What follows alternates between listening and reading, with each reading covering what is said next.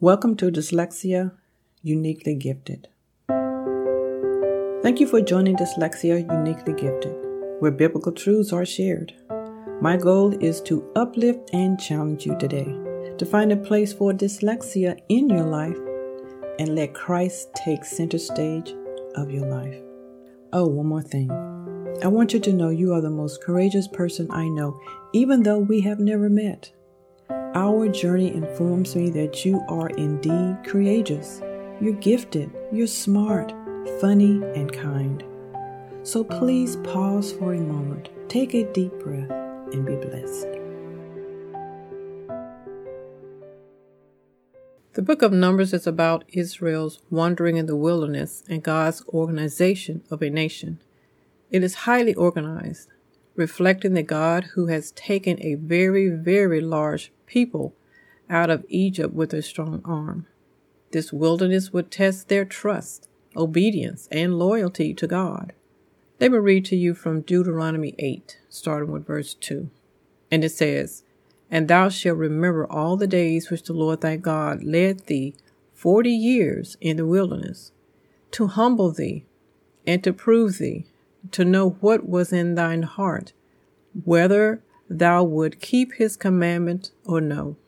And he humbled thee, and suffered thee to hunger, and to feed thee with manna, which thou knewest not, neither did thy fathers know, that he might make thee know that man does not live by bread only, but by every word that proceeds out of the mouth of the Lord does man live.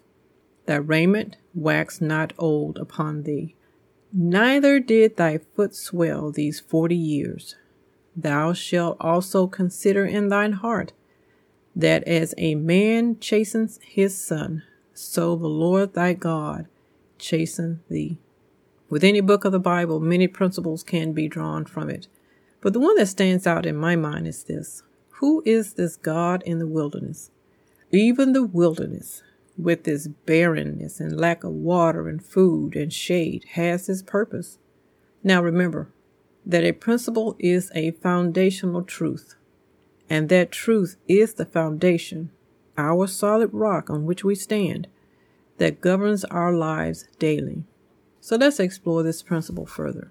Remember when the children of Israel left Egypt and had reached an impasse? They stood before the Red Sea, mountains on each side and Pharaoh's army racing towards them. They had no choice but to stand still. There was no place to go. We don't like standing still. We feel out of control.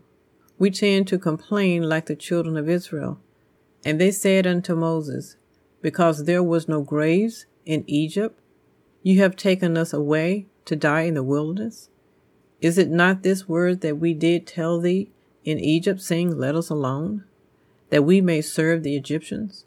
For it would have been better for us to serve the Egyptians than it would be for us to die in this wilderness. How quickly we forget who has led us, yes, even through wilderness places, who allows us to stand before a raging sea with the mountains on both sides and the enemy bearing down on us. The enemy of poor health, a wayward child, past due bills, a failed marriage. What was Moses' response?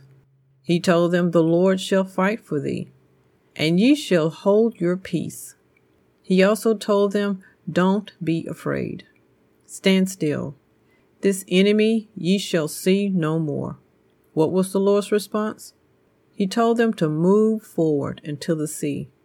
You shall walk on dry ground through the midst of the sea. So go ahead and fix your eyes on the glorified Redeemer. Walk by faith where God leads. Trust His timing to part the Red Sea. Place in His nail pierced hands that which troubles your soul.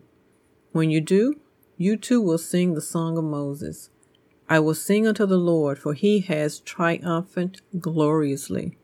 The Lord is my strength and song, and he is become my salvation. Why? Because He is my God.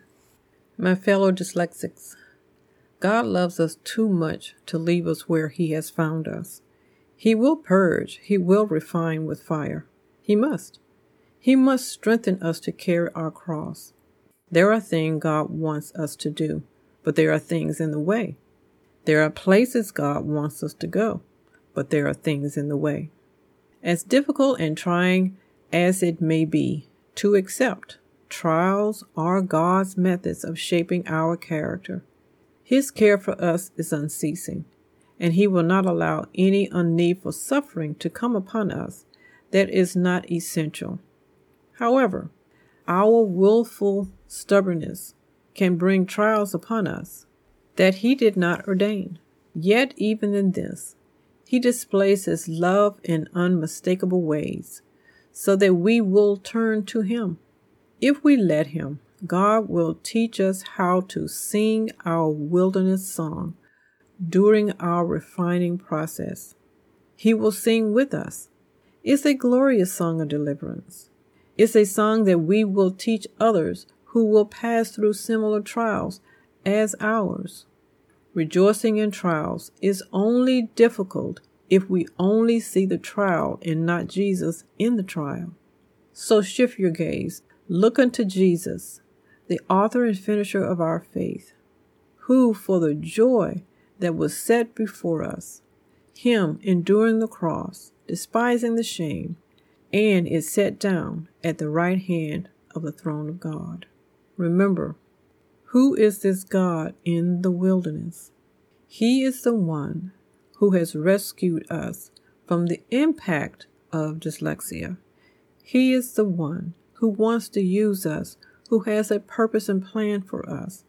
But in many cases, we are simply not ready, and He must get us ready because, left to ourselves, we would not go through the various things that are needful for Him to use us. God truly knows what's best for us. And what is best for us is that we trust Him. Remember, the wilderness will test our trust, it will test our obedience, it will test our loyalty to God. That's the same thing that happened with the children of Israel in the book of Numbers. They murmured and complained, the very thing he was trying to prepare them for, to receive this tremendous blessing. They didn't even get to see it. A whole generation died without ever reaching the promised land. God wants more for us than that. He wants us to be able to reach the goals that He has set. And when He does that, and the goals that He has set are reachable because we can lean on His strength. That's the whole thing about abiding in Him. When we do, there is nothing impossible. Nothing. He is the God of the wilderness because it is through the wilderness we learn to trust Him. It is through the wilderness we learn to be obedient. It is through the wilderness we learn to be loyal to Him. And because of that, we will gladly sing the song in the wilderness that He is our God. Thank you for listening to another episode from Dyslexia Uniquely Gifted. If you know an adult with dyslexia, please share these short devotionals with them.